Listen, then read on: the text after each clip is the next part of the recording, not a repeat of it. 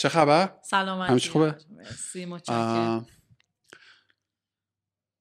توی اکثر گفتگوهای کارگاه من خب قبلش یه خود فکر میکنم دیگه خود فکر میکنم که مثلا در مورد چی حرف بزنیم و چی بپرسم و اون مدخل ورودیه چی باشه. بعد معمولا همون چیزی که بهش فکر کردم نمیشه، یه جای دیگه. آره مثلا یه خورده اینجوری میشه و نمیدونم، فکر کنم اینجوری بهتر. من مرضیه ادهم رو چجوری میشناسم؟ یه کلیپی حتی دیدم که تو در سیمای ملی حضور داشتی و داشتی در مورد مسئله اینترنت حرف می‌زدی و چقدر هم صحبت جالبی بود و چقدر توی اون کانتکست، یعنی تلویزیون، صحبت غریبی بود. میدونی دیگه من از اونجا تو رو شناختم و دیگه یه خورده گپ و گفت کردیم و اینا و من تو رو تو زمره آدم‌هایی میشناسم و قرار میدم که کنشگر احقاق حقوق حقه ملت برای دستیابی به اینترنت اینترنت هم اینترنت هم بدون صفت بدون صفت نداره. من چند وقت پیش برای موضوعی در مورد همین نوشتم که آقا مثلا اینا اومدن اینترنت رو ملی کردن. به درستی سعید که یکی از مهمونای پیشین کارگاه بود، آفرین، یعنی صفت نداره و در واقع ابداعات دوستان رو ما دو دیگه باز تکرارش نکنیم. حالا تو بیا به ما بگو که وضعیت چجوریه، تو به عنوان یک فعال این عرصه و آدمی که اکادمیکلی هم درسش رو خوندی و میشه گفت که آدم موجهی هستی برای صحبت، در موجه به لحاظ اکادمیکی و فعالیت هایی که داشتی. میگم چه جوریه اوضاع؟ من میخوام اصلا از این منظر نگاه کنم که، یعنی یه خورده میخوام برای اینکه دیبیت شکل بگیره سعی کنم خودم رو بذارم جای حاکمیت و من میلاد که قراره مثلا رو اون رول رو بازی بکنه رو با توی دیب... اونا که نمیام بشینن دیبیت کنم. خب اگرم بکنم میزنم به صحرایی که هر بلا اصلا بحث یه ور دیگه میشه. بیایم ببینیم میفهمیم چرا دارن انقدر بالا پایینمون میکنن یا نه که و, و تو چجوری دیدی توی این مسیری که اومدی؟ بذارین از همونجا که شما گفتین آشنا شدین من هم شروع کنم. چی شد که انقدر من چیز شدم، یعنی به صورت خاص کنشگر فضای مجازی شدم؟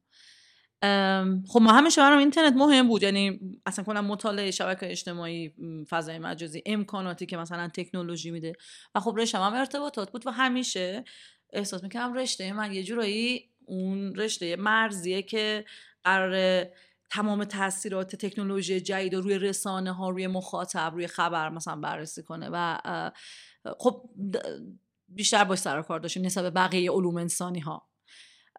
و من اصلا تو فاز زندگی بزنم میگم، من اصلا قبل این داستان صیانت یه آدمی بودم، برای خودم انیمه میدیدم، مانگا میخوندم، موضوع پایان‌نامه ارشدم اصلا مطالعه انیمه و مانگا بود و اصلا قرار بود تو دکترا برم سراغ کی دراما و کی پاپو بررسی کنم، نوجوانا چه مسیری دارن میرن، ذائقه‌شون چه شکلیه و خیلی از منظر رسانه از نظر رسانه و مخاطب شناسی اصلا قرار بود فیلد کاری من این باشه. ببین من خیلی دوست دارم، ببخشید میگم جوفا تو حرفت، من یه خواهرزاده و یه برادرزاده نوجوان دارم و خواهرزاده‌م اینجوریه که شیفته کی‌پاپه و اصلا یه چیز عجیبه و خیلی دارم سعی میکنم او رو هم بفهمم و عاجزم. راستشو بخوام یکی از دلایلی که عاجزم اینه که تا سالهای سال، چون مثلا من خودم یادمه وقتی انیمه و مانگا رو کار کردم برای مخاطبای سال نود و چهار بود و اون موقع مثلا دانشگاه که بعد پیش رو می بود اصلا این کلمه براش غریبه بود و میگفت که چی انیمه، چی مانگا، چیه.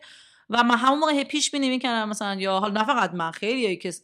کسای دیگه هم بودن که میگفتن یک موج هواداری کی پاپ و جی پاپ اتفاق میفته و جی پاپ چیه؟ جی پاپ میشه طرفدار صنعت فرهنگی و رسانه ژاپن، کی پاپ میشه کره و سی پاپ هم داریم که میشه جا... چین.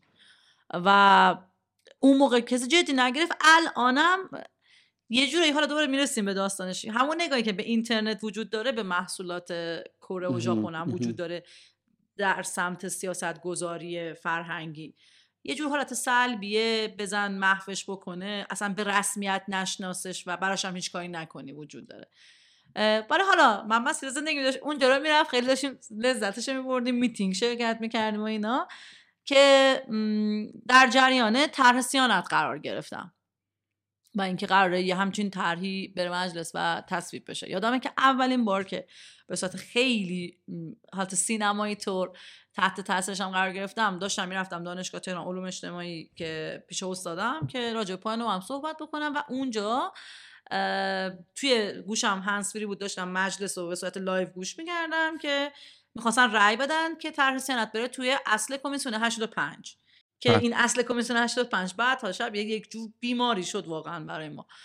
و یادمه که اصلا من وسط خیابون یه لحظه چیز شدم، شوک شدم، نشستم گفتم من هم توی کشوری زندگی میکنم که همچین طرحی که قراره مثلا سرنوشت میلیون ها آدم بهش متصل بشه تازه میخواد بره توی یه کمیسیونی که رو اون دیگه هیچکی هیچ نظارتی هم نداره. آره، آدمی که دنبال نمی‌کردن. خب از یه خورده قبل‌تر صحبت طرح صیانت بود, بود بله. و این کمیسیونی که حالا ما امید داشتیم تو مجلس صحبت علنی به دادمون برسه و بعدی‌ها گفتن که نمیخواد بره توی یه کمیسیون تخصصی که به هیچ جام جواب مثلا پانزده تا نماینده‌ای که شاید گوشی حتی هوشمندم نداشته باشن میخوان واسه اینترنت ما تصمیم گیری بکنن. که در واقع حالا من فقط اینو مضاف کنم که اون نفرات در اون کمیسیون اگه اشتباه میکنم بگو، حتی بخششون هم معلوم نبود کیان. نه نه خب مشخص بود اصلا اصلا نبود. آره. بعد تحت فشار بعدش منتشر گروه های تکنولوژی اسمشون منتشر. و در واقع بازی خیلی شفاف اینجوری بود که آقا این اتفاق رو صحنه علنی طرح نکنیم، ببریمش پشت درهای بسته، چرا خاموش تصویب بشه و تصویب پس از تصویب اون دیگه به صحنه مجلس هم نمیامد. میدونی یعنی عملا برای رأی نهاییش میومد، برای ابلاغش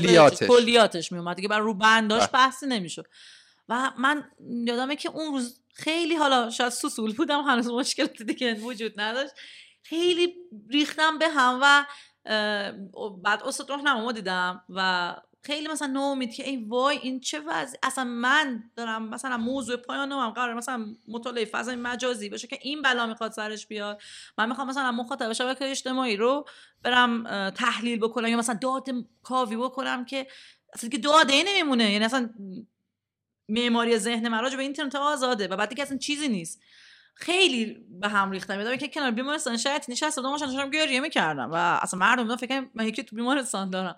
بعد که بعد که اصلا یه حرف خوبی زد، گفت ببین حالا م... یه بیا چ... یه کارایی بکن، یه این دردت که اینقدر برای خودت عمیقه و مثلا فوجعه به چش تو داره میاد، به چش من نمیاد، به چش مثلا بقیه افراد دانشگاه شاید نمیاد یا در جریان نیستم، مثلا بچه علوم انسانی، مثلا کسایی که واقعا تاثیر دارن تو سیاست‌گذاری‌ها، بیا تلاش تو بکن، یه مثلا کنشگری انجام بده، یه توضیحاتی بده، یه چیزایی بگو که اینا این گروهی که فنی هم نیستن عمق فاجعه رو بفهمن و بعد در نهایت حتی اگه تصویبم شد میگی من تلاشمو کردم. چهار تا آدم فهمیدن چه اتفاق افتاد. از اینجا من شروع کردم به لایو گذاشتن و جلسه گذاشتن و اصلا خودم شدم مسئول فضای مجازی مثلا انجمن مطالعات فرهنگی که بیام هی از دیدگاه جامعه شناسی، از دیدگاه مثلا فنی متصل کنم و حرف بزنم که نهایتش شد اون برنامه شبکه اصفهان که واقعا من هدفم این بود که رو مردم اصفهان تاثیر بذارم. اصلا دنبال مخاطب عجیب غریبی نبودم، دنبال این بودم که چون متاسفانه تاثیرگذارترین افراد توی طرح صیانت و طرح جمعیت و طرح ابوای چاپ نماینده‌های مجلس اصفهان هستم و من دنبال این بودم که چیز کنم، یکم به مردم شهر خودم بگم حداقل مطالبه‌تون از نماینده مجلسون این باشه و فاجعه هم خیلی بیشتر از اینه که مثلا یه مهندس کامپیوتر فقط تحت تاثیر قرار بگیره یا زیست تکنولوژی، نه حتی هر کی که واتساپ هم داره تحت تاثیر قرار میگیره. که خب به نظر می اومد توضیحات یه جوری بود که زیاد دیده شد، حالا بالاخره لحنش یه جوری بود یا هر چی بود زیاد دیده شد. از اونجا من کلا چون فیلد کاریم رفت به سمت این که راجع به سیاست گذاری هی میرفتم مطالعه میکردم، چون اگه دقتم کرده باشین مسئولین ما خیلی علاقه دارن که از این جمله استفاده کنن که همه دنیا همینطوره، همه دنیا مثلا واسه اینترنتش قانون میذاره. یکی اینا خیلی زیاد میان میگن، یکی هم میان میگن که بچه هامون در خطرن، این اینستاگرام مثلا بچه فیلم نمیدونم چی چی توش میبینه، اینا تو گوشی بچه چهارده ساله نمیدونم، فقط هم مسائل جنسی الحمدلله اصلا خوشونت اینا که جزء فیلد کارشون نیست.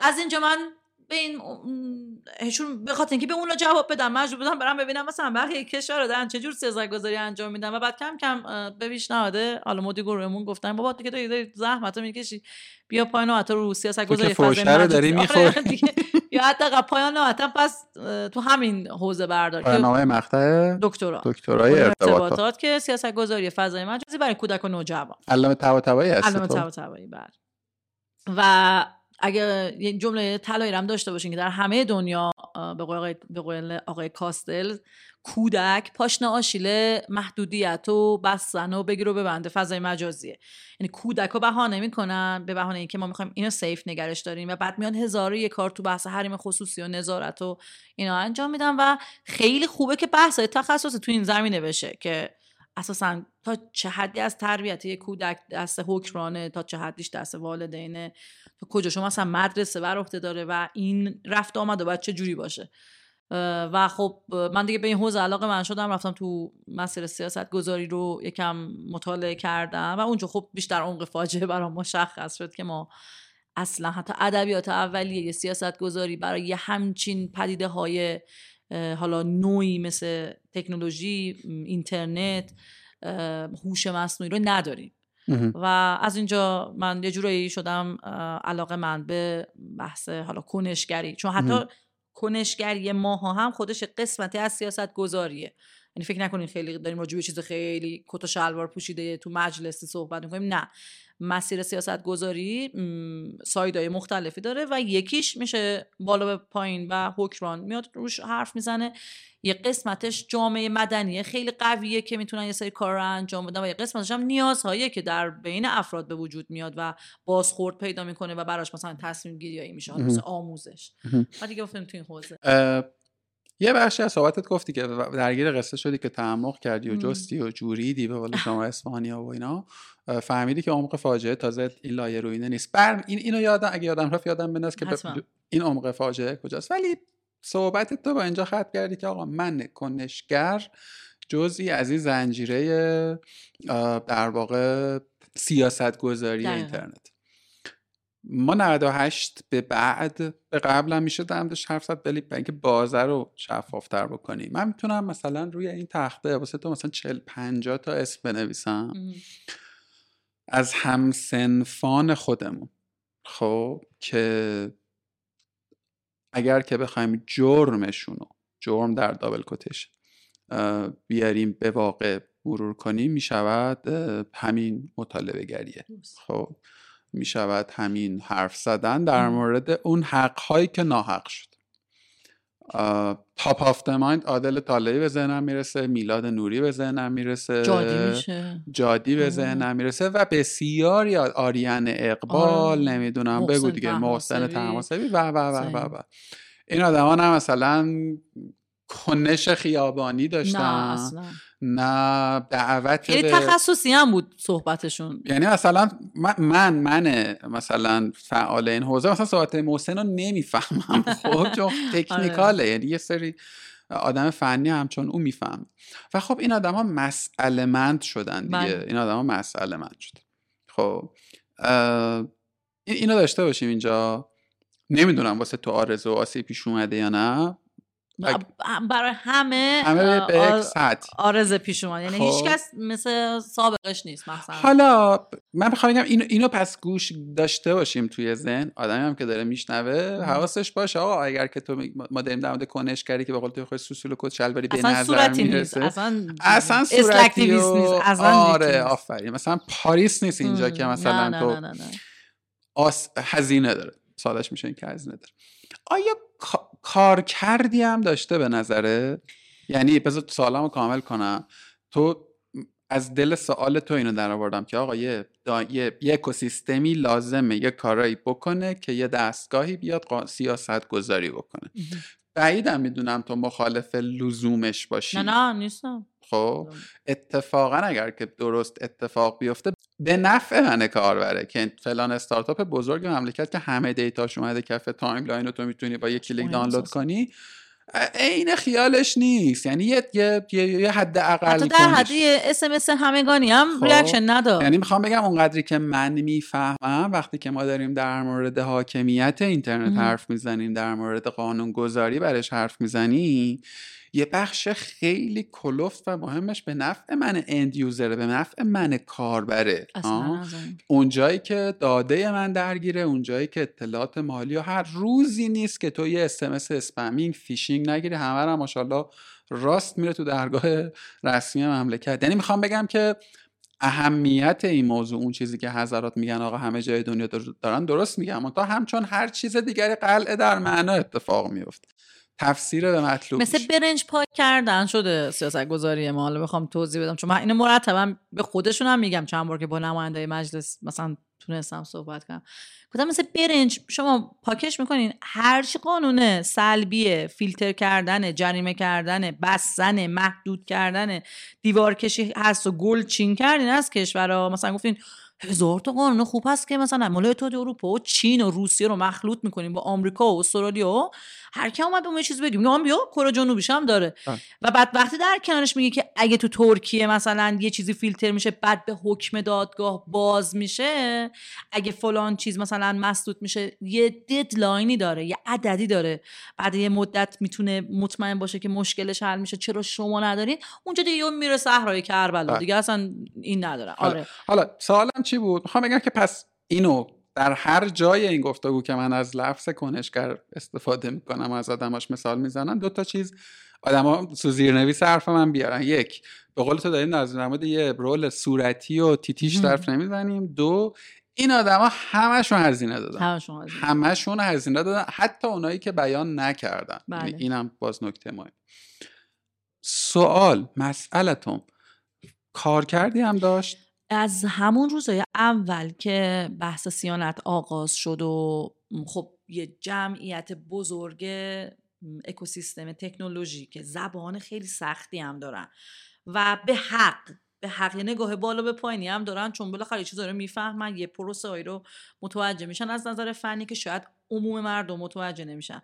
این گروه برای اولین بار شاید تصمیم گرفت که بیاد به زبان مردم کوچه خیابون حرف بزنه و توضیح بده، و یه سری افراد بیان تحصیلگر باشن، یه سری بیان توضیح بدن.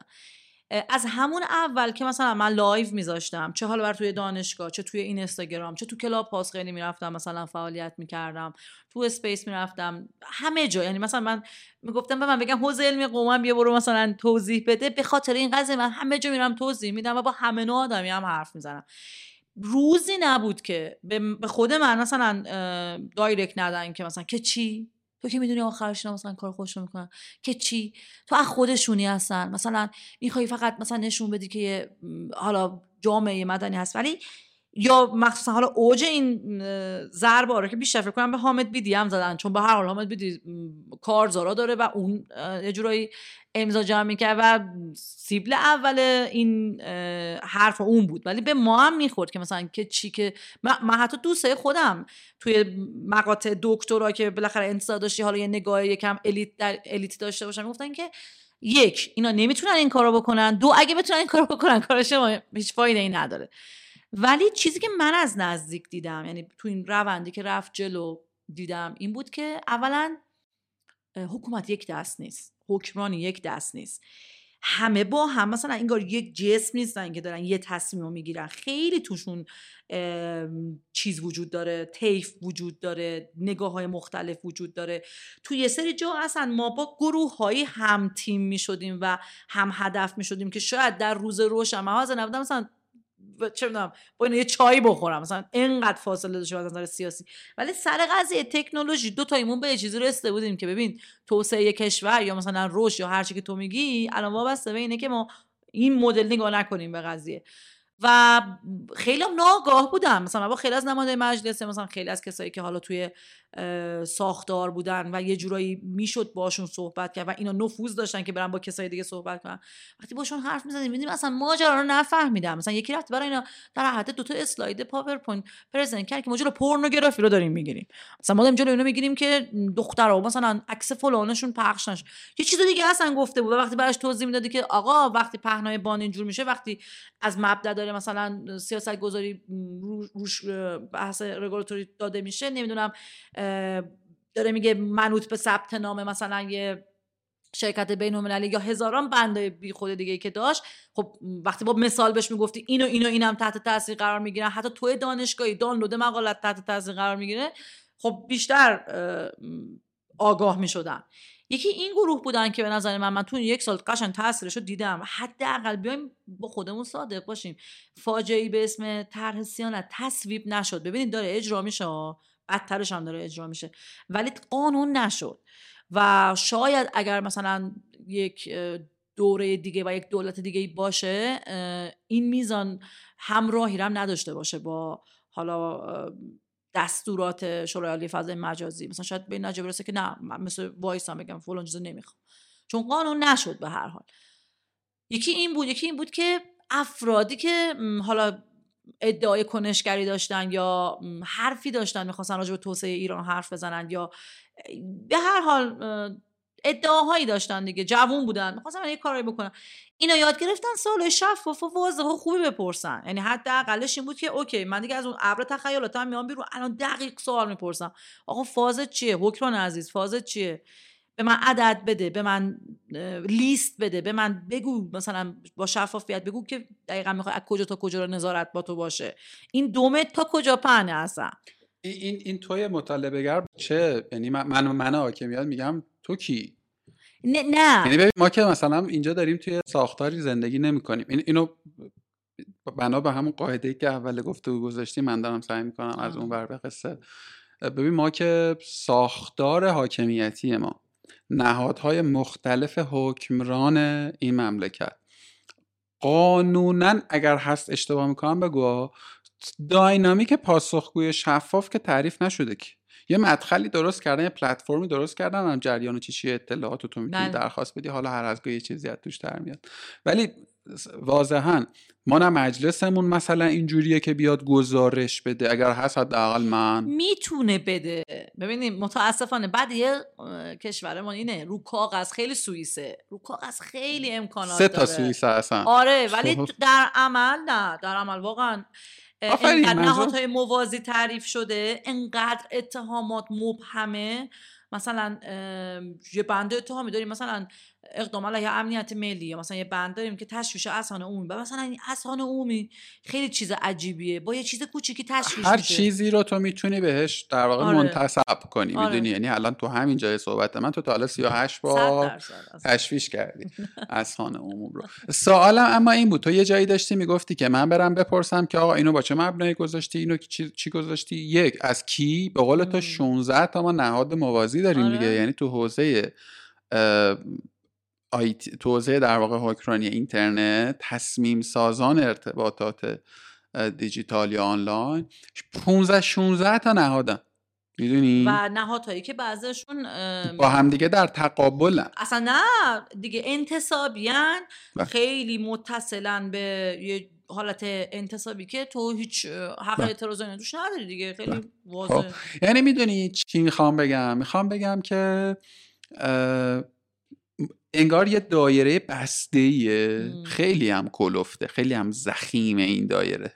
شما مثلا یه جاهایی یه سوراخ‌هایی پیدا کردین، دارین سعی می‌کنین، یعنی تصویر صادقانه تو ذهن من این چنینه. همین صحبت‌ها رو تا حدودی با یه رویکرد دیگری من با حامدم داشتم تو همین کارگاه، حالا اون از یه دریچه دیگری داشت به قصه نگاه می‌کرد.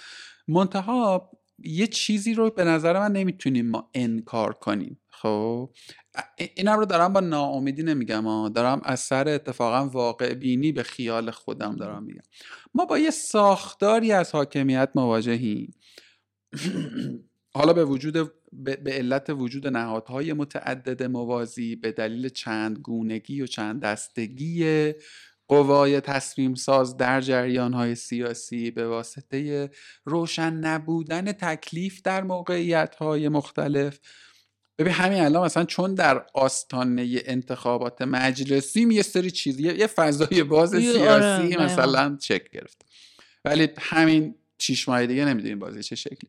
یعنی میخوام بگم تو ببین از هر زاویه‌ای که داری به ماجرا نگاه میکنی و اتفاقای پرکتیکال بیرونم رو داری نگاه میکنی، نگاه میکنی که این همه آدم گرفتن و بستن و زدن و بردن، این همه محتوا تولید شد، پتیشن حامدینا مثلا این میلیون نفر ساینش کردن، امضا کردن، کلی کانتنت تو سوشال چرخید. به قول تو در نهایت من و تو داریم الان در دورانی زیست میکنیم و کار میکنیم که همین الان صیانت اعمال و اجرا شده، حالا با یه اسم بدون نام. میدونی همه این روزه رو خوندم که یه, یه،, یه پرسش داشته باشم، اگر اشتباه میکنم بگو، چون من خودم کنشگر ابدا نمیدونم.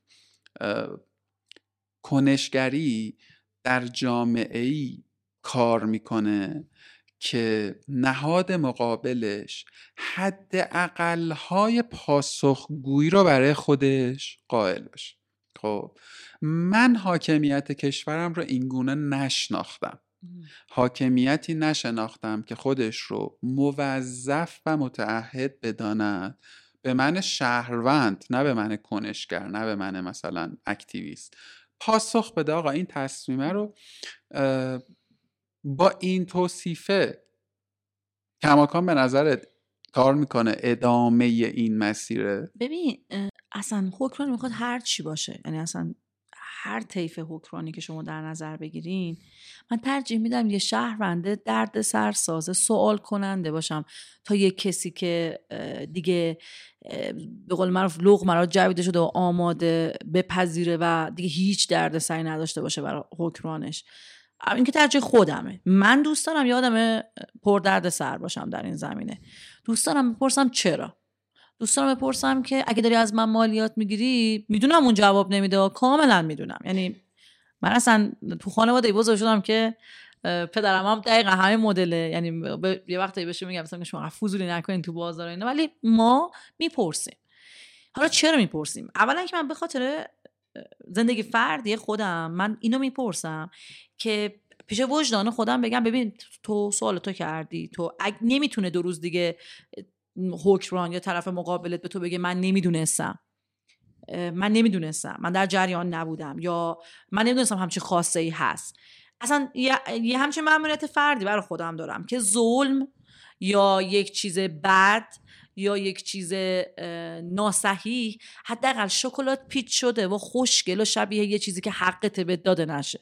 خب مثلا ببینید من خیلی از دوستانم سر قضیه اینترنت و سر همین رفتاری که حکمرانی انجام داد توی ماجرای اینترنت به سوالای خیلی اساسی و عمیقی رسیدم که شاید مثلا سر یه سری مسائل ایدئولوژی مثل حجاب، مثل مثلا حالا انتخابات، یا مثل مسائلی که حالا خط قرمزه برای بعضیا و به حقم حق قرمزه، براشون سوال پیش نمی اومد.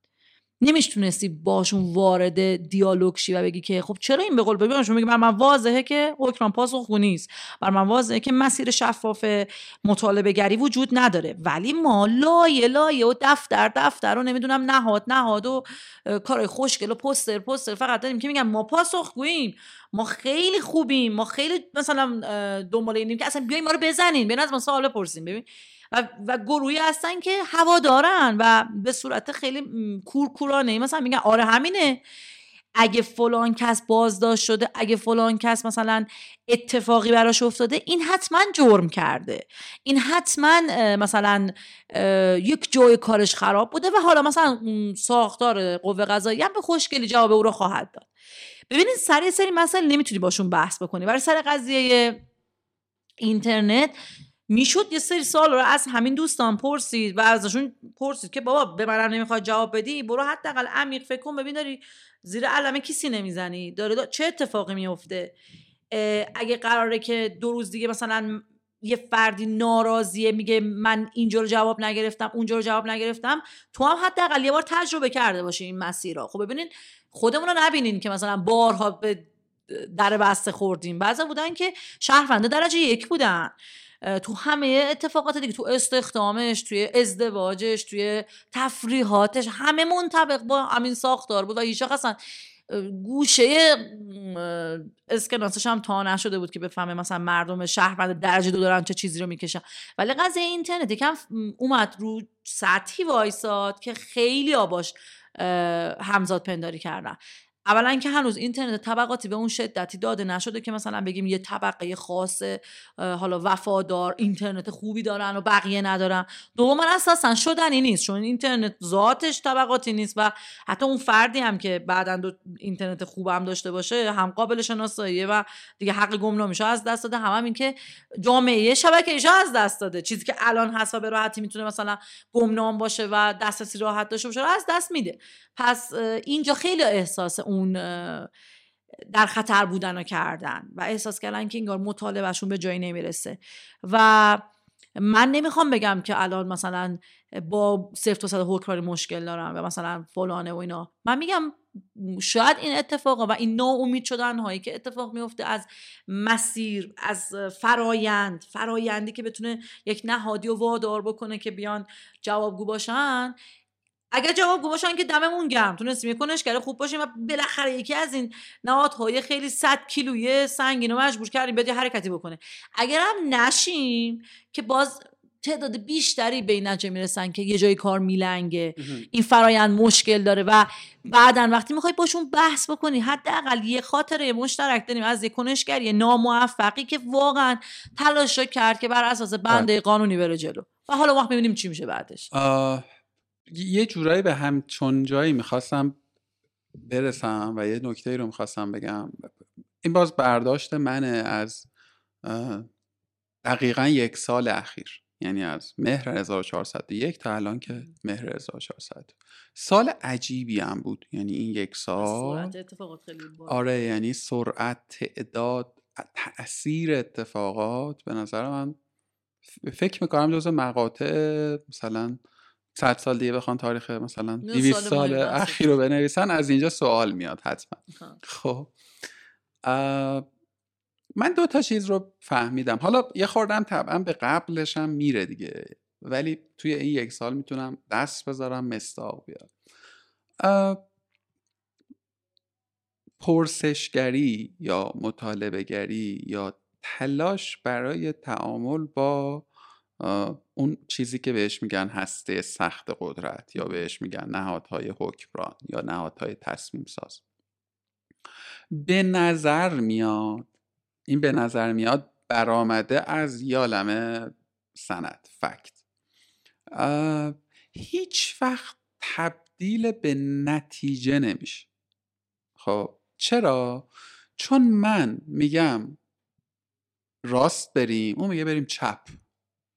من میگم من اینو میخوام، اون میگه که نه تو اصلا، من اصلا نمیخوام که تو اینو بخوای. میدونی، یعنی فصل مشترکی برای گفتمان وجود نداره. من گفتگو رو، فعل گفتگو رو اینگونه میفهمم که اون دو سمت در هر موضوعی باید روی اصول موضوع مورد بحثشون یه اتفاق نظرهایی داشته باشه.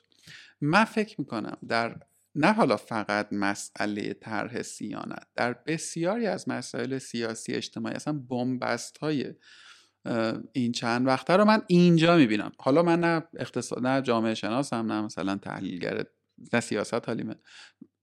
نشانه ها رو که میذارم کنار هم دیگه اینه که این دو سمت هر چقدر رواداری کنن و هر چقدر گفتگو، حداقل شعار گفتگو پسندی رو بدن، چون مبانی فکری یکسانی ندارن اون گفتگو اصلا منعقد نمیشه. اما یه اتفاقی افتاد که به نظر من همافزایی تصادفی چند جریان بود. یکی خب ماجراهای پس از مهر و شهریور هزار و چهارصد و یک، یکی مجموعه مطالبه گری ها، کنشگری ها و اطلاع رسانی هایی که پیرامون طرح صیانت در گرفت که باز تا جایی که من آگاهم و میدونم کاملا هم غیر متمرکز بود. غیر متمرکز. یعنی مثلا بچهای موبو نیوز یه کانتنتی تولید کردن که خیلی وایرال شد.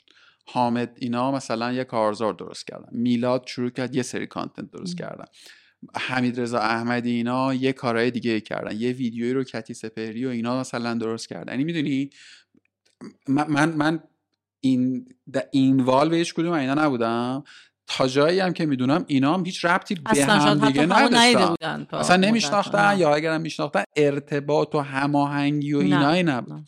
و این موجه، این جمعیه، این که روی حاکمیت تاثیر گذاشت، نذاش رو تصمیمش و اینا رو میگم، نظر من اینه که نه، ولی منجر به آگاهی بیشتر جمعی شد.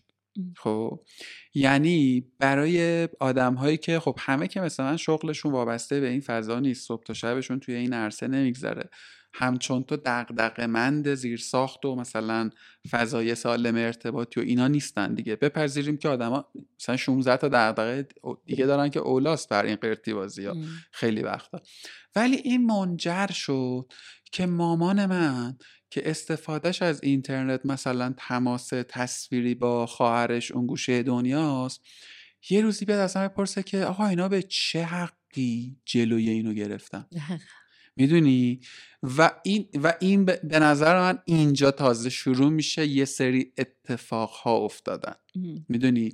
و تو اون نسخه های پیچیده شکلات پیچ شده و می و میبینی نشانه هاشو که اون شکلات پیچ شده ها، اون قرائت های تصنعی و قلع معنا شده، شیرین و خوشگلن و نه تنها باور دیگه نمیشه، گفتم نمیشه، یعنی اونو که تلاشی نمیکنن بگن دیگه ب... ب... که حتی مثلا به ریشخندم مبتلا میشن، یعنی آدم ها نه تنها عبور میکنن بره. از هر وضعیتی.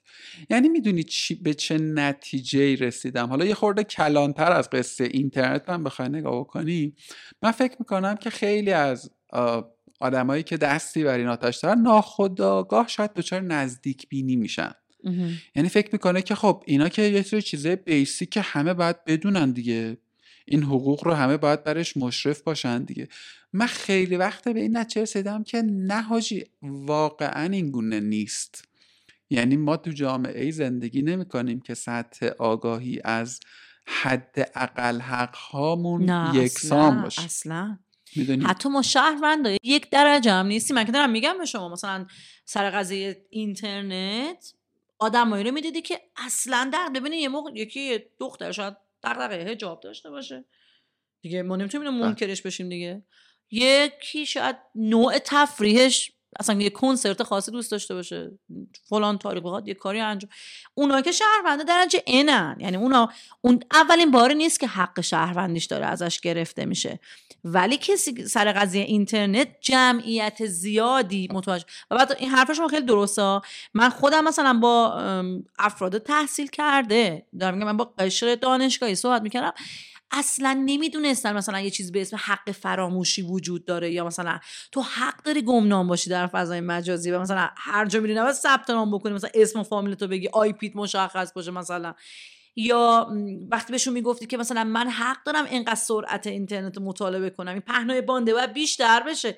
اگه میبینی اخت... مثلا این اینا اختلاله، این که تو اینترنتت مثل سینوسه، قطع وصل میشه، وسط دانلودت میره، وسط ویدیوی درست میره، تو داری ز... مثلا یه لیست از آسیبا براشون میگفتی، اصلا در جریان نبود داره این همه آسیب میخوره، چون عادت کرده بود به یه حالت نسیه یه. حالا بالاخره اگه دادن دستشون درد نکنه، وای چقدر تو پر روی که پس مثلا اینا رو هم میخواد، این که خیلی زیاد بود. و اتفاقا این اون یک سالی که حالا راجع به صیانت کار شد، من همش به شاگردای خودم مثلا تو دبیرستان میگفتم، یا مثلا به دوستم گفتم آقا اینا دارن به ما الان در حد بیست امکانات میدن، سطح اون بیستمه، ولی من حق دارم در حد یک مطالبه داشته باشم. بخندین به مثلا وقتی من میخندم، مثلا تو انگار صبح صبح تو سوئیس بلند میشی چه قد دلت خوشه فلانه، این که نمیشه اون که نمیشه، ولی من چیز میکردم، میگفتم نه بذار ما بخوایم، بذار من لیستت خواستم ما داشته باشم، صد تا خواسته توش میذارم که سه تاش بشه. چرا وقتی اونا دارن تنگش میکنن، اونا دارن مثلا منو به یه سرعت کم، به یه کیفیت کم، به یه با فیلتر شکن یا هر چیز دیگه، حالا تو قضیه اینترنت یا هر کار دیگه دارن منو عادتم میدن، چرا من خودم داوطلبانه برم به سمتش؟ و به نظرم اتفاقا این کنشگری ها، ببینین حالا شما مثلا میگین، اولا من قسمت گفتگوام بعدمتون میتونم بحث بکنم که نه این که میگین امکان گفتگو کلا نیست یا اونو نمیشنون، به این دار کی نیست، میشنون. ببینین حداقلش اینه که میگه که دیگه برام هزینه داره بخوام اینا رو بیشتر از این مسدود کنم، از نظر قدرت، از نظر اصلا فوکویی بهش نگاه بکنیم، از نظر اینکه من میخوام قدرت خودم رو حفظ بکنم، هژمونی خودم رو حفظ بکنم، این میزان فشاری که دارم به شهروندم میدم دیگه نمیکشه و براش برام اینجوری هزینه میکنه. یعنی حد اقلش اینه که این کنشگری ها، این صداهایی که در میاد و مشخصه، یه موقع مثلا یه بچه آدم پاشه میذاره که زمین میگه من از همه چی ناراضیم، ولی یه موقع خیلی مشخص میگه آقا من از این مسیری که داری برای اکوسیستمم ایجاد میکنی ناراضیم. اینم خواسته شفافمه، اینم جایگزینمه. کاری که ما تو صیانت کردیم، ما خیلی به نظرم به طور حالا جامعه مدنی طور تصادفی خیلی همه چیمون خوب بود، هم جایگزین داشتیم، هم اعتراض دست بندی حزبی سیاسی نداشت، هم خیلی فنی نبود و این خیلی به نظرم تجربه جالبی بود. حکمان شما میگین میره چپ، ما میریم راست، ولی من دارم میگم وقتی هم که میفهمه جمعیت زیادی دارن میرن راست، میفهمه هزینه داره براش زیاد میشه بخواد همه اینا رو بیاره چپ، پس وای میسه برای چونه زدن. قانون قانون بازاره، وای میسه حرف میزنه، اگه بخواد بمونه وای میسه حرف میزنه تا اونجایی که بتونه. مقاومت میکنه، زور میگه، انکار میکنه، میگه کلا نیست، مثل هر چیزی دیگه توی این کشور، مثل ورود ویدیو، مثل ورود ماهواره، مثل خود اینترنت، مثل تغییر لایف استایل، مثل هر چی، ولی آخرش وای میسه و چونه میزنه. ببینیم بالاخره تو این یک سال، به قول شما بدترین سال ایران بوده دیگه از نظر حالا اتفاقاتی که پشت سرم افتاد و کنشگری و اعتراض و هر چی، ولی ما قطع شدن اینترنت به صورت کامل رو نداشتیم. اتفاقی که سال نود و هشت افتاد، بالاخره ما ده روز تجربه قطع شدن اینترنت رو داریم اون موقع. پس هزینه براش زیاد بود، نکرد. یعنی این حکومت با تمام به سمت چپ رفتنش و پای میز مذاکره نشستنش و گوشاش کر بود که صدای ما رو بشنوه و همه کاراش، ولی قطع نکرد. اختلال ایجاد کرد و نهایت تلاش کرد که اذیت بکنه، ولی قطع نکرد. هزینه دار کرد کنشگری ها تو فضای مجازی، ولی مطمئنم آرزوی قلبش این بود که قطع بکنه. مگه میشه نبوده باشه؟ منم اگه جاش بودم دلم میخواست کلا قطعش کنم، بره کلا، بعدم به همین بهانه که ما در این بره حساس کنی هستیم وصلش هم نکنم. دیدین یه قانون میذارم مثلا میگن اینجا رو بستیم داریم آسفالون که دیگه وصلش نکنم. برای همین من دارم میگم که در کل این فرآیندی که حتی نشد. ببینید من ایده عالم این بود که ما دسترسی به اینترنت آزاد داشته باشیم و بعد کارگروه تخصصی این کنارش بیاد شکل بگیره که حقوق شهروندان مختلفی که خواستن، مثل کودکان، مثل افراد در حاشیه، مثل کسایی که سواد تکنولوژی پایین دارن و امکان داره مورد کلاهبرداری قرار بگیرن و اینا، تخصصی راجع به اون صحبت بشه، دولت بیاد بودجه بذاره برای آموزش و یه همچین اتفاقات در اون جامعه بیفته. ایده عالم من اینه دیگه. خب این این نشد، ولی از اون سمت هم مثلا الان دارم میبینم که نوجوانا مثلا اصلا رفتارشون تو فضای مجازی داره به سمت دیگه میره، یعنی از سرگرمی داره میاد به سمت خوندن اخبار، به سمت تحلیل، مثلا از یه نوع خاص سریال یا موزیک زرد داره میاد به سمت مثلا یه جور موزیک یا سریاله حالا یکم معنادارتر، اجتماعی تر یا اعتراضی تر. خب این تغییر ذائقه رو میبینم، این تغییر رفتار رو میبینم. من همیشه واقعا برای خودم سواله، به قول تو من از جامعه شناس هم ارتباطات اونقدری میفهمم، ولی اینجوری هم که خب من دارم میبینم به قول تو، یعنی این تغییر ذائقه، تغییر سبک زندگی، تغییر همه چیز همه چیز و میبینم که این نسل جدید یه جوری دیگه. همین سر یه کافه هست، پیشنهاد میکنم تشریف ببرین، حالا فردا میبندنش. خب اصلا تو اینجوری که داداش اصلا یه جهان دیگریه، عرف دیگه اصلا. خب آره، و و ببین من راستشو بخوای اصلا خ... در اوج ناامیدی جای خوشحال و امیدوار میشم به آتیه مملکت. یه صحنه‌های زیبایی که نمیتونم توصیف کنم میبینم، یعنی میخوام بگم واقعا زیباییه زیبایی آقا آزادی آدم‌ها، زیبایی محض و خالص و این حجم شجاعت. پرانتزا بسته، اینو اینو داشتم میگفتم و این رو در واقع میخواستم بپرسم که چی داشتم میگفتم؟ داشتم میگفتین که در عین ناامیدی امیدوار میشم. شانزده تا پرانتز باز کم یادم نیست، بیام سر خط. این خودش مهارتی میخواد آدم پرانتز باز کنه. آره منم همچون تو یه دفتری میذاشتم و دیگه اینطوری نیاوردم. یه چیز داشتم میگفتم یادم رفت، ولی این سوالم رو تو ذهنم بود که بپرسم. ببین آدم‌هایی که به عنوان کنشگر میشناسین. گفتین جامعه شناس نیستین ولی فکر کنم منظورتون بود که این تغییرات رو شما. آها سوالم این بود، سوالم این بود دادم افتاد افتاد. آره داشتم اینو میگفتم آقا من جامعه جامعه شناس نیستم واقعا، ولی دارم این تغییرات رو دارم میبینم و این سوال تو ذهن من هست که آیا اون مسئول سیاستگزار نهاد فرهنگی هم داره اینو میبینه؟ آه به سوال خیلی خوب اشاره کردی.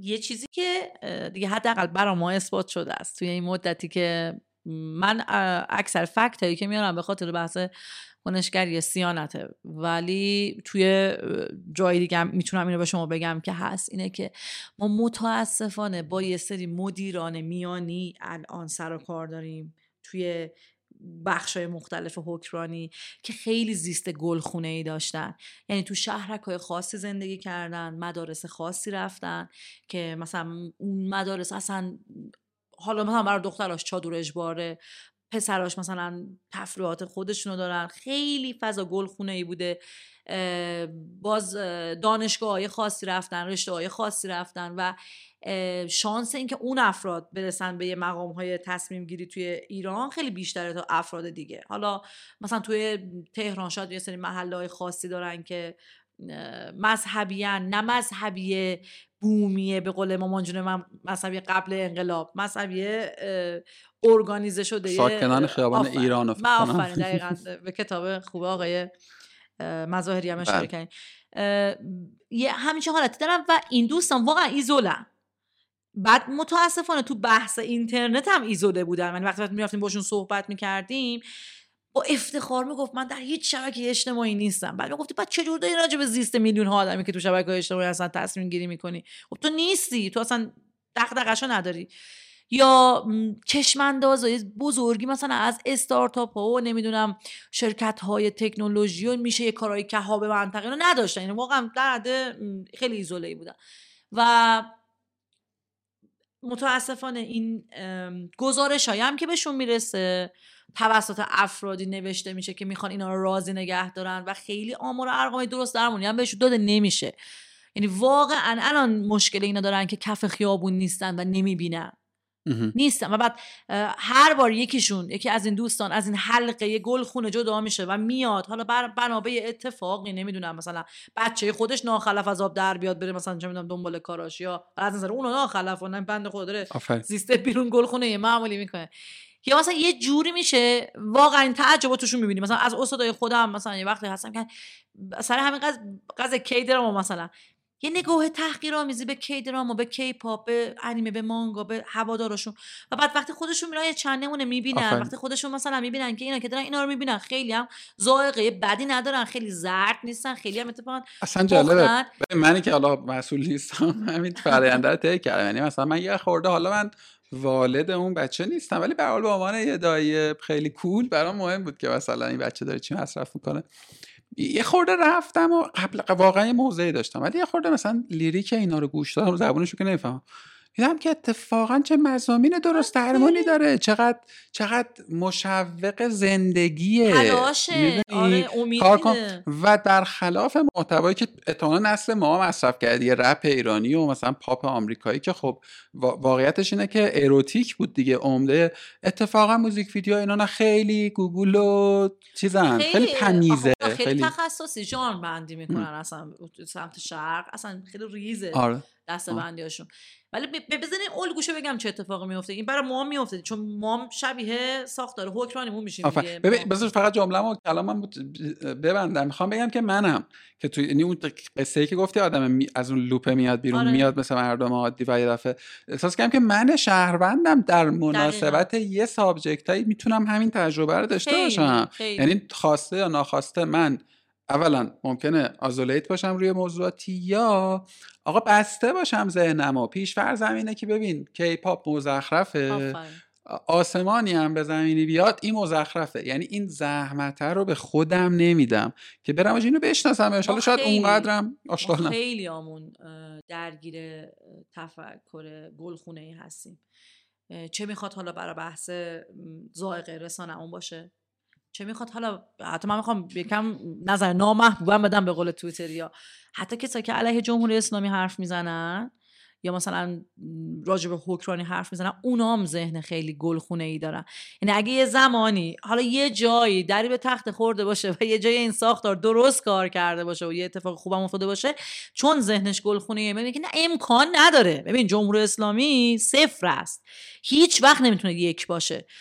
چون بعد من هرچی براش توضیح میدی که آقا از قضا اینجا یه مدیر خوبی بوده، چهار تا دونه آدم خوب آورده، چه میدونم مثلا منطقه آزاده حالا فلان جا رو درست کار کرده، یا مثلا این بیلبورد فکر شده است، یا این قانون برای کودک به نظر چیز خوبی میاد، نمیتونه بپذیره، پکیجی میگه این کلا خرابه. از اون برم مطلق گرایی. دقیقاً. و چرا مقصر مقصر اون شهروند نیست، مقصر حکمرانی منه. وقتی که من از بدو تولد و رشدم در جمهوری اسلامی ایران یاد گرفتم که همیشه یه دشمن داشته باشم، یه دیگری بد داشته باشم، دور خودم دیوار بکشم، همه میخوان ما رو بدبخت کنن، همه ما رو تحریم کردن، همه ما رو دوست ندارن، منطقه همه با هم دوستن، با ما بدن. آخه مگه میشه تو توی ژئوپلیتیک باشی که همه بخوام با تو بد باشن؟ خب چانه زنی باید بکنی دیگه، بالاخره باید چیزی بگیری، یه چیزی بدی، بالاخره بازاره. من من آدم بازاری هستم. من این مرتب فکر کنم تو بازه چونه بزن شان نگیم از لحجه جذباتون به خود ما اصفهانی ها. اگه به خود برگردم به سیاست های ما اصفهانی ها کار میچرخه. ما ما دیوار کش نبودیم، ما جاده داشتیم، مرکز مرکز تبادلات اصفهان بوده و ما طرفدار جاده ایم. ولی تفکری که الان وجود داره طرفدار دیواره. چی کار میکنه؟ هی میاد یه دیگر یه قول و سیاه بر خودش میسازه و پس جای امنه که من درو ببندم و دور خودمون باشیم و بچهای خودی بیان نیرو بشن و کار کار خودی باشه و خود رو خود روی ملی باشه. دیدین دیگه اینا همه از همون تفکر میاد. پس من به اون شهروندی که الان ایزوله است و به جمهوری اسلامی فوش میده هیچ خورده ای نمیگیرم، بخاطر که اونم تربیت شده همین سیستمه که ایزوله میشه.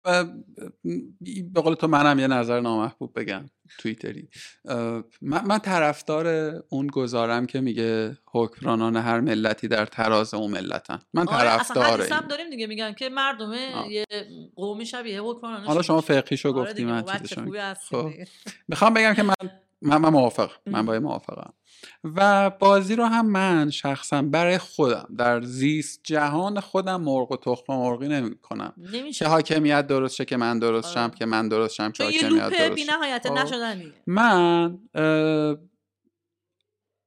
فکر میکنم برای خودم، باز تاکید میکنم این در مورد ایندیویژوال، در مورد شخص خودم، من اینجوری هم که تو همین مملکت، تو همین ساختار، تو همین کانتکست، نه توی چهل و چند سال گذشته، یعنی هشتاد نود درصد بدبختی ما عقبش رو بگیری تا صد و پنجاه سال پیش میره. خب حالا اصلا دوران صفوی اینقدر قشنگ میشه کپی پیست کرد با الان. ببینید ما چقدر شبیه دوران صفوی. حالا من اتفاقا با تاها که اصلا دکتری تاریخ خونده و اینا متمرکز بر موضوع، گفتم اصلا خیلی قبلش که نمیخواد بری بخوای بری عقب، به قول تو از صفویه یه بخش ماجرا باز میشه. ولی مثلا از اواخر قجر به امروز، ها، یعنی از اونجایی که ما مشروطه طلب شدیم تا به الان، اون مسئله حاکمیت قانون و در واقع قانونمندی به نظر میاد که اولویت اصلی و اساسی مملکت ماست. حالا عدلیه. من چیزی که واسه خودم دارم اینه که میگم ببین حاکمیت اینجوره اونجوره اوکی، من میگم توی همین ساختار ابراهیم گلستان ها سر برآوردند، توی همین ساختار یه عالم آدم بیرون اومدن که تونستن سره ها از ناسره تشخیص بدن، تونستن منشأ اثر باشن و تونستن محیط پیرامون خودشون رو یه وجب بهتر. خب من من من, من این مسئولیت رو واسه خودم، نه اینکه نه اینکه چون آدم خوبی ام، نه اینکه چون آدم، چون وقت ندارم صبر کنم دویست سال دیگه، قراره بمیرم چهل پنجاه سال دیگه. خب من میخوام توی این بازی که زنده ام، باز ارجاع میدم به ابراهیم گلستان، پرت نباشم، تو زمین دیگری بازی نکنم، پس دور و بر خودم قدر فهم خودم دیگه درستش کنم. و واسه شو بخوای پیشنهاد، یعنی پیشنهاد که نه، فکر میکنم این مدل مدل قشنگتریه که حالا من بیام بقلتم توی موضع مظلومیت، بگم آره دیگه حاکمیت اینه، جامعه رو عقب نگه داشته، این کارو، آره داداش همه این کارو کرده، حالا تو میخوای چیکار کنی؟ یعنی میخوای توی این زمینه تا ته لب گور با این منطقه بمونی که خب حاکمیت خرابه، پس منم دیگه زندگیم خراب شد؟ و امیدوارم دوستانی که از ایران رفتن ناراحت نشن. اونایی که با این مایندست حتی از ایران میرنم، خب این قرولنده رو با خودشون آه. حمل میکنن. سمجوم خود قربانی پنداری میشه. هولناکه، آره. هولناک.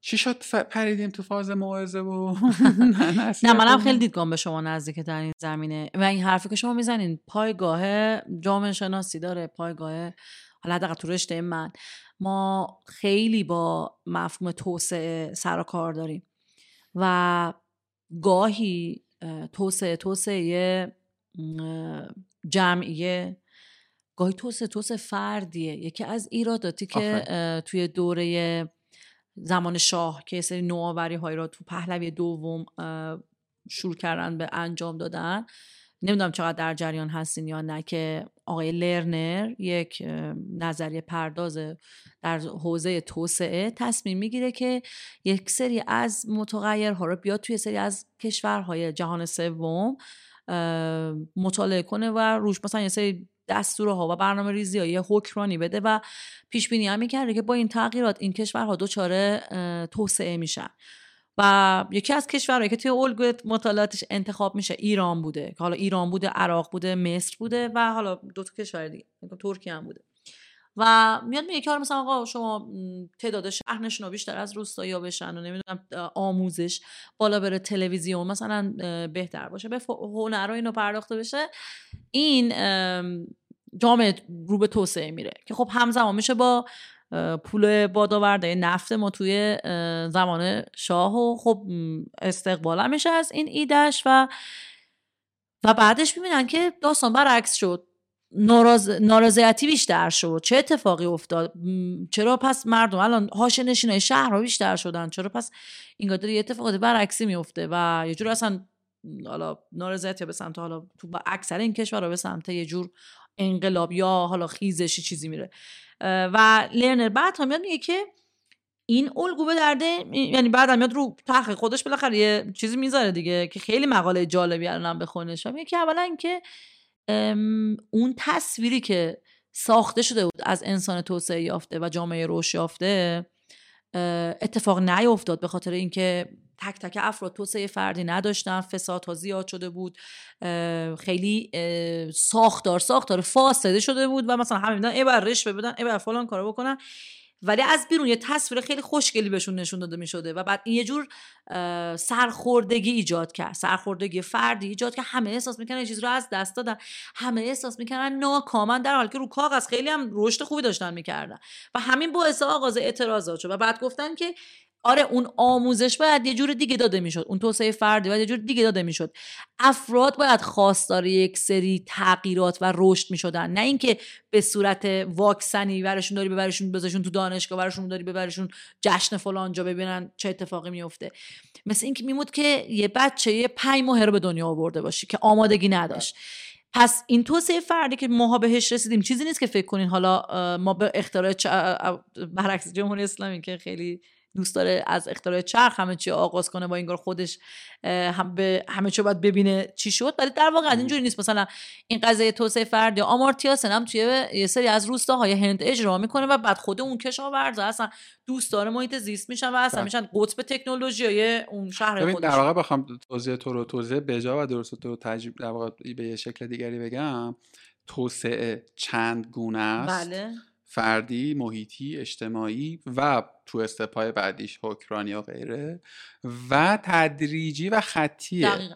یعنی اینجوری نیست که تو علایه مرحله مرحله میگم اول فرد درست شه بعد حکمرانی. ببینید نه نه به موازاته. بله چه خوب بود که ما در یک سو بودیم ولی الان هم که نیستیم تو کار خودتو بکن. آفرین خدا پدرتو بزرگ. همین رو می‌خواستم بگم، می‌خوام بگم که یک تو یعنی اون مثالی که از دوره پهلوی دوم زدی دقیقاً اینا می‌خواستن از پنج شروع کنن.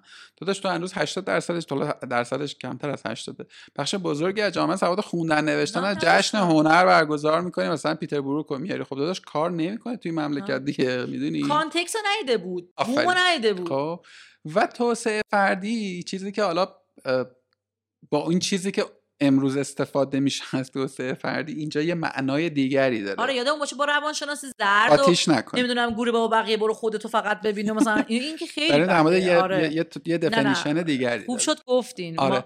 ما ما همون شهروند درد سرساز بهتره اسمشو بذاریم، بهتره ما یه شهروند درد سرساز باشیم که دنبال رشد خودمونیم و من اصلا میخوام بگم مرضیه همچون اینترنت که نمیشه واسه صفت نذاش، خود شهروند به نظر من کافی و مانع چی بهش میگن، مانع و جامعه میگن چی میگن، خود خود واژه شهروند کافیه. آره. شهروند مطالبه گره، شهروند پرسشگره، شهروند آگاهه و تو امان حقوق خودش رو هم به جا میاد، به جای اینکه بیفته تو این حلقه خیلی به نفع قدرت. من میگم قدرت چون این قدرت همیشه هم حکران رسمی نیست، گاهی بازار میتونه اون قدرت باشه، گاهی یه طبقه خاص میتونن اون قدرت باشن، به جای اینکه بیفته تو این تله قدرت که به تو میگه که تو هیچ کاری نمیتونی بکنی. ببین اگه که تو الان رو پله یکی خودم بکشی باز همین یکی، فقط بر درد سر داره، میری زندان، به تو چه، برو خوش باش فلان، به جای اینکه تو این حلقه ناامیدی بیفته و فکر بکنه که در کل هیچ کاری نمیتونه بکنه، من ترجیح میدم یه شهروندی باشم که یه قدم یه قدم میرم جلو و در حد همون یه قدمم هم چیزم درد سر سازم برای قدرت و وادارش میکنم به این که حداقل اینقدر صریح نیاد یه زوری رو به من بگه، حداقل مجبور باشه یه هزینه‌ای بکنه دیگه.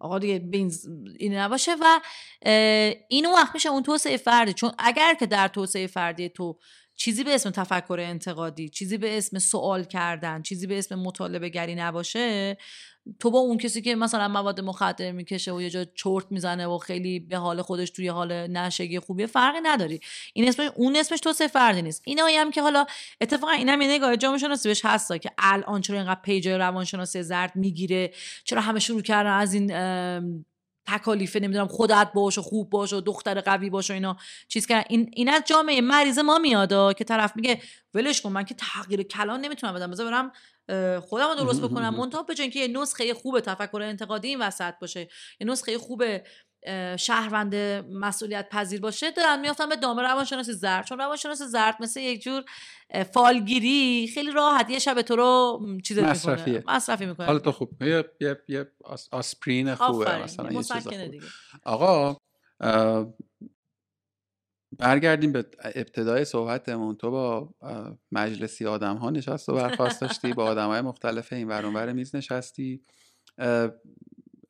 و به نظر میاد که حالا تو گفتگوهای دیگری که با تو داشتم یه خورده زبونشون رو هم فهمیدی. یعنی جدای از این که خود ساختار رو فهمیدی، خودت توضیح ساختار حکمرانی اینترنتی رو یه دو واحدی زمان میبره توضیحش، این ساختار رو فهمیدی، به آدما زبان آدما رو فهمیدی و تونستی تا یه جایی و تا توی نقاطی حرفت هم پیش ببری. به نظر حالا فرصت نشد در مورد مصداقی کارایی که کردی حرف بزنی. به تو سوال، یکی این که تو چی پیش بینی میکنی آینده ای اینترنت این مملکت رو، و دو اینکه بذار با اولیار جواب بده. من رس... یکم در این زمین راستش واقع بینم، حالا شاید دور نظر نامحبوب بشه و حالا هرچی، تا یک سری افراد در همون حلقه قدرت نخوان که یه سری اتفاقا بیفته، هیچ اتفاقی نمیفته. یعنی من تمام حرفایی که دارم راجع به توسعه فردی و اعتراض بکن و سوالت مشخص باشه میذارم، تا وقتی که تو به یک سری از اون حلقه های قدرت متصل نباشی یا حداقل یه گروه همراه خودت نکرده باشی که فکر بکنه منافعش در گروی اینه که توی اینترنت آزاد داشته باشی، نمیتونی در سیاست گذاری موفق باشی.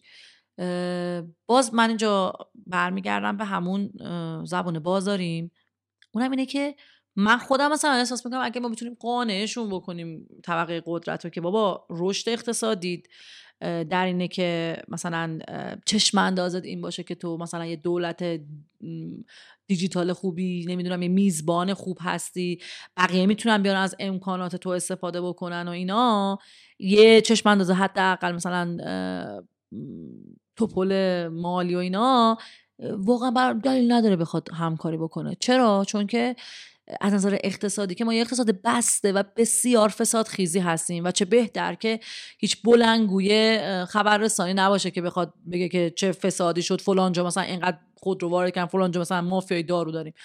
از سمتم این که از نظر حقوق شهروندی و بحث جامعه مدنی هم که خداده هیچکی چی نگه، یعنی میل این نمودار همه به سمت اینه که اون بخش رسانه‌ای و اون بخش کنشگری که فضای مجازی میتونه بهش کمک بکنه نباشه.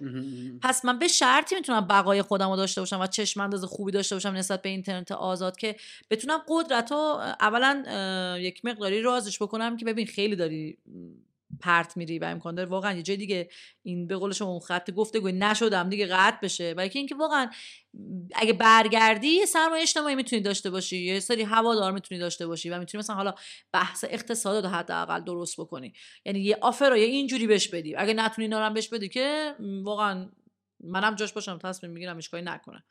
و واقعا وقت تو حلقه قدرت که میری صحبت میکنی هستن کسایی که یه همچین بلند پروازی هایی و یه همچین اتفاقایی رو میخوان برای ایران، دوست دارن که مثلا ایران یه چیزی مثل مثلا نمیدونم حالا اکسپو بزنه، مثل مثلا امارات، میزبان باشه مثل قطر، بلند پروازایی بکنه مثل عربستان، چون خودشون هم خیلی بالاتر میدونن دیگه از هر نظر از توهمات این مدلی هم که داریم هممون دوست دارن. پس اگه بتونی قانعشون بکنی که این مسیر تأثیر گذارید تو اقتصادت حداقل از اینترنت آزاد میگذره، از اینترنت درست درمونه بدون اختلال میگذره، شاید از این سیاست دیوار کشی برسن به دیوار... سیاست راه درست کردم، پل درست کردم.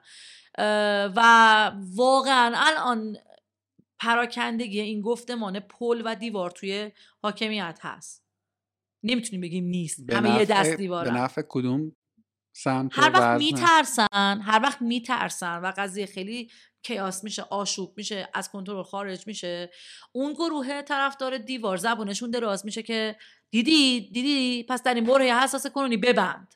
و ماشاءالله خیلی هم زبونهای توندی دارن و خیلی هم قدرت دارن و حالا پایگاه هم دارن. هر وقت شرایط استیبل میشه، یکم خوب میشه، افراد مثلا یه حال وحدتی دارن، یه حرکت‌های جمعی خوبی میشه، اونایی که زبانشون زبان پله زبانشون دراز میشه و مثلا میتونن یه سری طرح‌هایی بدن که افراد غیرم بیان و مثلا یه سری کارا انجام بدن. الان حداقل به نظر میاد که برخلاف چیزی که تو ظاهر انگار دیوار قوی تره، در عمل انگار به سمت اون پل شدن میخوان برن. حداقل این چیزی که من دارم میبینم، دلم میخواد ببینم، نمیدونم شدم توهم دیداری دارم، نمیدونم. ببین من راستشو بخوای باز میگم یه خورده الان من, من یه خورده سینوس هم هستم، خب الان تو اون دوره پایینم، یه خورده موج ناامیدی ام به خود ما سینوسی. نشانه ها به من این رو نشون میدن که ببین پیش بینیه روشنی از آینده، حداقل تو این کانتکستی که داریم حرف میزنیم، توی ساختار سیاسی اجتماعی موجود من نمیتونم متصور شم. توی این کامبینیشنه، میدونی، توی کامبینیشنی که حاکمیت پاسخگو نیست، توی کامبینیشنی که شیر اینترنت وابسته است به اتفاقات اجتماعی، آه. آه. توی جامعه‌ای که هر روز مترصد یک بحرانه، توی جامعه‌ای که هیچ کس یعنی تحمل دیگری به حد اقل ممکن رسیده. میدونی من لابلای صحبتت یه چیزی در مورد این نکته آخری که گفتم در مورد این چند دستگی حاکمیت، واقعیتش اینه که من خیلی با تو موافقم. آقا هر کی داره تو دستگاه حاکمیت دولت کار میکنه آدم بدی نیست، آدم بی سوادی نیست، آدم ناتوانی نیست، در اقلیت هستن. آره. خب ولی من آدم شریف توی اون ساختارا واقعا کم ندیدم. خب ولی از یکی از همین آدما میشنیدم میگفت ببین نگاه جامعه اینه که من هزار تا کارم بکنم اینجوریه که تو هزار و یکمیه رو بس خودت داری میکنی. یعنی به حق به حق مردم سرمایه اجتماعی سقوط کرده، از بین رفته، از بین رفته.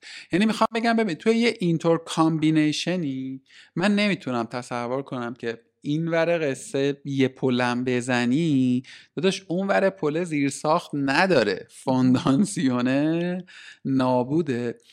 یه چیزی رو زوم اوت زوم اوت زوم اوت بکنیم، اراده کلانی برای رفع به قول آقای پادکست در دغدغه ایران رو داره، ابر بحران‌های کشور وجود نداره. دکتر فاضلی یه اصطلاح ابر بحران رو به کار میبره. ما یه سری بحران داریم دیگه، آقا بحران اینترنت، بحران ایکس، بحران ایگرگ، یه سری ابر بحران داریم. سرمایه اجتماعی حاکمیت ابر بحرانه، میدونی؟ قاطبه مردم همدلی ندارند. حالا تو هی برو مثلا فلان نهاد گزارش بساز که نه اینجوری نیست. خب تو داداش به یه کف خیابون نگاه کن دیگه، تو هر شهر و شهرستان. یکی این نکته رو که بود که میخواستم بگم، حالا یه ساماپی کردم. یه نکته دیگه ای که من جوابش رو خودم میدونم ها، ولی دوست دارم جواب تو رو بشنوم. ببین، من مرضیه ادهم و یه فریلنسر اکتیویست میشناسم مثلا، تا حدودی حتی در مورد حامد هم همینه، در مورد میلاد هم همینه، محسن، همه آدمایی که این فضا رو کار کردن، نه به جایی وصلی، نه پولی در میاری، نه حالا یعنی منظوری که انتفاع این تیپی که واسه شما نداره، هزینه هم که داری میکنی. مهمتر از همه اینا که هیچ چتر مثلا حمایتی هم بالا سر کدومتون نیست. خب چرا به سمت ثبت کردن یک سمن حرکت نکردین؟ سازمان مردم نهاد اصلا تو گزینه‌هاتون بوده، کاری واسش کردین، جلوشو گرفتن؟ چجوریه قصتون؟ اولا اینکه میگم خودت تو حرفات گفتی ما اصلا اولش خیلی مرتبط با هم نبودیم، یعنی ما میدونیم یکی داره یه جای کار دیگه میکنه، میفته یه لایکی میکنه یا شیر میکنه، اینا که خیلی در ارتباط نبود. و بعد عدو شود سبب خیری شد و ما با هم مرتبط شدیم، همه با هم، به خاطر اتفاقاتی که آقا من با اینا نیستم به خاطر اتفاقاتی که افتاد. خب چیز میشه دیگه، آدم ها اصلا خبر میگیرن، حالا هم میپرسن و اینا دیگه، بیشتر آشنا شدیم. اتفاقا چرا یه تعریف حقوقی بالاخره این وسط باشه، آقا اصلا حمایت از مصرف کننده، که آقا این مصرف کننده اینترنت هم یه حق حقوقی داره، مثل یکی که داره کفش مصرف میکنه یه حق حقوقی داره، مصرف کننده اینترنت هم یه حق حقوقی داره. ولی خب واقعا ام ام یکم شرایط مثلا به قول خودتون گفتین نیست، اتهام‌های غیر شفاف وجود داره که مثلا یهو این سمنه میشد مثلا چه میدونم اجتماع و تبانی، همچین چیزایی میگن. من خیلی فارسیم ضعیفه و برای همین خیلی تو فکرش نیستن، ولی اون حالا نداریم عنوانشو، ولی به طور خیلی داوطلبانه و خوبی اون تقسیم وظایفی که مثلا یه جامعه مدنی داره یا یه همچین انجمنی داره بین بچه‌ها اتفاق میفته. یعنی ببین اینا از چرا واقعا تو فکرش هستیم، مثلا من آه. خیلی وقته که داره بحثش میشه که حالا اتحادیه مثلا حتی الکترونیک، مرکز تجاری، اینا که حالا هر دفعه یه بیانیه‌ای میدن، بر اونها حداقل یه شاخه فعال فعال بکنن واسه، چون که واقعا هم اگه دقت بکنین تو تمام صحبتایی هم که تو قانون گذاری میشه زی نفعه مردم عادی هیچ دیده نمیشه. حالا باز مثلا چه میدونم اون ابر سازمان ها و هلدینگ ها شاید یه نماینده بتونه بفرسته. اتفاقا من من حالا چرا این بازار بازش کردم و لازم میدونم که یعنی با روی موضوع سمن‌ها، سازمان‌های مردم نهاد، اهمیتشون، کارکردشون در سیاست گذاری حتی آره. گفتگویی بکنم. مانی قاسمی توی اپیزود اپیزود قبل یا قبل‌تر یه جمله‌ای گفت گفت که من تا یه روزی داشتم خبر اینترنت کار می‌کردم، فردا موضوع فناوری بود، فردا موضوع امنیتی شد. آره. خب و خب به هر حال اونا به عنوان رسانه اسم و رسمدار یه فشارهایی بهشون اومده. من فکر می‌کنم که هر چقدر که اون کنشگر کوچیک‌تر باشه به لحاظ واحد آره اجتماعی، خیلی مهمه. فشار آره. خیلی راحت تر. آره. حس و... میشه اصلا. آره و در واقع حالا توی مثلا الگوهای کنشگری پیشنهاد بر اینه که سازمان یافته تر، اسم و رسم دارتر و در واقع طبیعتاً مسئولیت. اصلا وقتی میخواستی بری با مجلس صحبت بکنی، وقتی مثلا میگفتی که این آماری که من دارم میدم یا مثلا این اختلالی که من دارم میگم، گفت تو کی هستی؟ ولی وقتی مثلا میگفتی از طرف اتحادیه مثلا تجارت الکترونیک میام یا مثلا از طرف انجمن علمی یه سری دانشگاه دارم این حرفو میزنم، یا آقا اصلا همین هلدینگ‌های مهم میومدن امضا با هم میکردن. یادمه که یکی از شعارهای بحث صیانت این بود که اپلیکیشن‌های داخلی طرفدار اینن که صیانت اتفاق بیفته که اینا رشد کنن، و خب اون اومدن یه امضایی کردن گفتن آقا اصلا به ضررمون میشه، اصلا برامون خوب نیست. و خب این خیلی تاثیرش از ده تا آدم مثل من بیشتر بود. معلومه که اصلا شما ببین اگه نهادی باشی هم اعتبار حرفت بیشتره، هم بقیه میتونم میفهمن با کی حرف میزنن.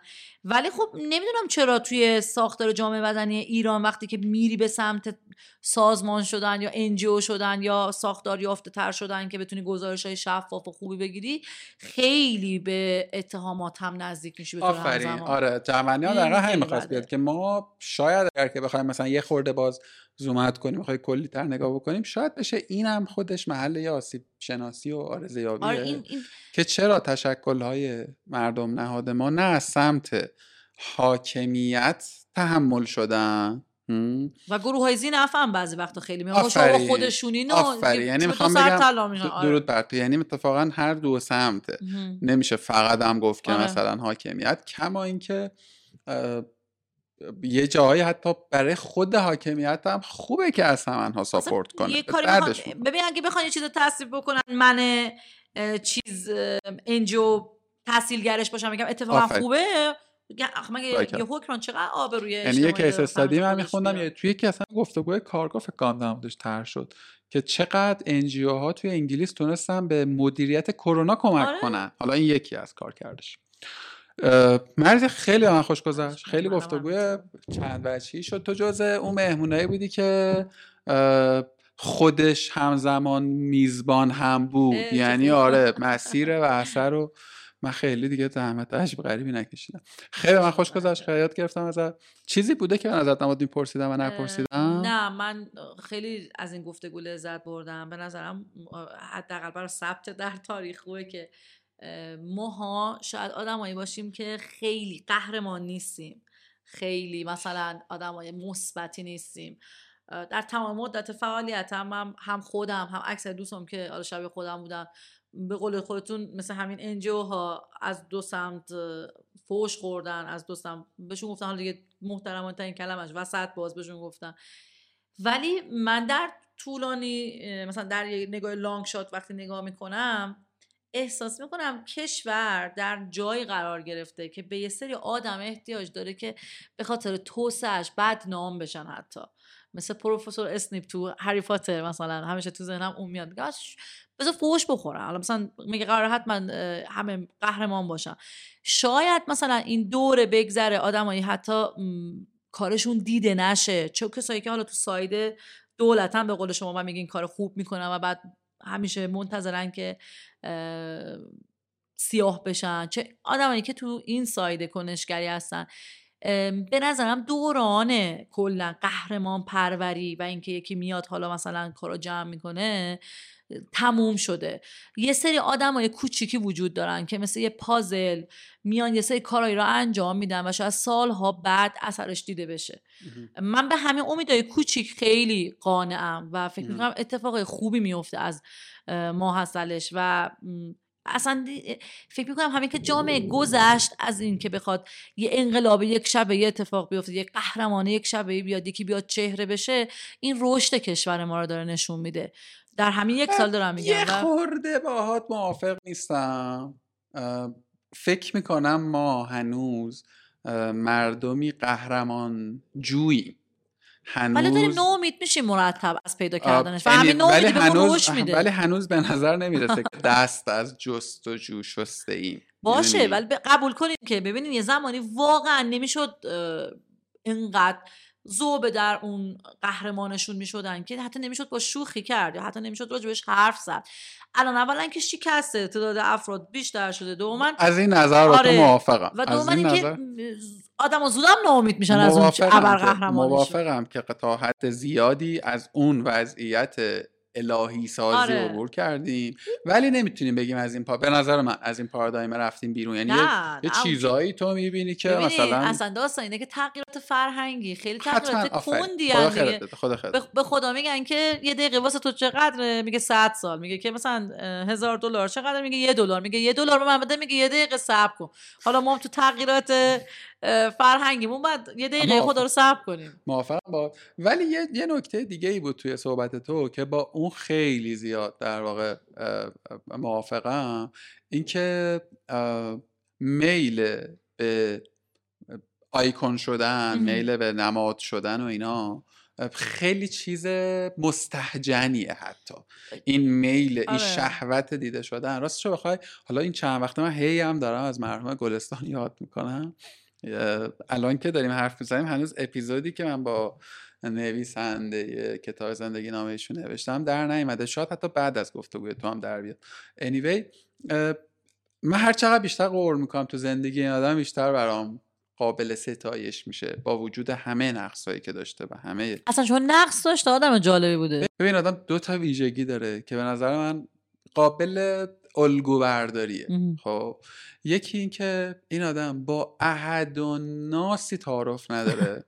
خب شاید من و تو زبانشو نپسندیم، شاید اپروچشو دوست نداشته باشیم، شاید اصلا اشتباه باشه، اخلاقاً بشه نقدش کرد. خب ولی اون شیوهی که به ذهن خودش درست بوده در مواجهه با نزدیکترین افرادش تا آدمایی که ارتباط فکری داشته باشون، و این صراحت، این صراحت افراطی و لخت به نظرم چیزیه که تو حداقل دور اطرافیان من خیلی کم، تو جامعه ما کم. و دو اینکه این آدم هر کاری رو که کرده با آگاهی تمام کرده، به قدر عقل خودش در اون باکس زمانی. یا یک کاری رو نکرده، یا دست نزده به یک کاری، یا اگر کرده اون کار رو درست و تام کرده. من فکر میکنم یعنی توی این تو, تو ربطش بخوام بدم به این بخش صحبت تو، ابراهیم گلستان هیچ تلاشی هیچ وقت نکرده که اسطوره باشه، اساساً تلاش کرده که ضد اسطوره باشه، میدونی؟ آره. ولی اسطوره است. خلاصه اینجوری میشه قصه، اینجوریه به نظر من. و با اون بحث حرفت می‌خواستم بگم خیلی موافقم. من یه مثال بزنم تو بحث آدمایی که اهل سیاست بودن. من خیلی تاریخ دوست دارم و خیلی تاریخم میخونم و همیشه هر وقت ازم میپرسیدن که تو تاریخ حالا مثلا صد سال گذشته ایران کیو بیشتر از همه دوست داری؟ خیلی جواب خیلی جواب واضحه. ولی من قوامو دوست داشتم. من قهرمان تاریخی زندگیم آقای قوامه. آقای قوام برای من خیلی قابل احترامه، به خاطر اینکه به شدت آدمی بود که سیاست ورزی می کرد، چانه زنی می کرد و حتی خودش خراب می شد، یه وقتایی یه جایی خودش مطرود می شد و اشتباه هم می کرد. و جالب اینجاست که به خاطر اینکه چهره خیلی محبوبی هم نبود، همه اشتباهاش هم به دقت ثبت شده و مثلا کسی براش نیامده یه روتوش مثلا شهید راه وطن بکشه، نه، همه چیزش هست و کارای خوبش هست، کارای بدش هست. حالا اوایل که آدم داره تاریخ میخونه شما مثلا داخل چهره جالب همینجاست که هم منفوره دوره پهلوی اونجا یه دور سیاهش کردن، یه دورم زمان جمهوری اسلامی هم سیاهش کردن و خیلی هر چقدر بزرگتر شدم، هر چقدر مجبور شدم تصمیمای پیچیده‌ای تو زندگیم بگیرم یا مثلا تحلیل کارهای سیاسی آدم‌ها رو بخونم که مثلا آقا یک کشور جریانش چرا اینجوری شد، چرا اینجوری شد، دیدم که واقعا قوام آدم قابل احترامیه و در اون دوره خودش که هنوز ما دانشگاه‌های آنچنانی وجود نداره، یک اون موقع مثلا چرچیلی وجود داشته، چه میدونم استالینی وجود داشته، یا آدمی بیاد خیلی خودآموز حتی شاید و یک سری گفتگوهایی بکنه و همیشه هم بگه که آدم طور نیست فوشم بخوره، اتفاقا بذار بخوریم یه وقتایی فوش، این جزء نقل قولش هم هست. این خیلی برای من قابل احترامه و هرچقدر اون حالت نمادین و نمیدونم قهرمان شدن و اون حالت نمایشی در بیایم و یه جور آدمای گم نامی باشیم که ولی میدونیم داریم چی کار میکنیم، میتونیم امید به رشد داشته باشیم و اتفاق خوبی بیفته. حتی ناامید شدن از یک سری مسیرها و از یک سری روندها و فرایندها که حالا شما اشاره کردین، حالا ما که سینوسی هستیم رو امید داریم رو نداریم، اما همون ناامید شدن هم چیز خوبیه، آفه. اتفاق خیلی خوبیه. حالا به امیده این که خیلی زیاد ناامید نشیم ولی خب من به نظرم ناامید شدن خودش یک شکلی از امیدواری رو تو دل خودش داره. آره، چون اصلا همین که میفهمی بعد از چیز ناامید بشی یعنی اوکی پس پرونده این بس شد، میرم تو این مسئله دیگه و خودش خیلی خوبه. خیلی خوب، دست شما درد نکنه با خیلی به نظرم که خیلی خوب بود. دمتون هم گرم.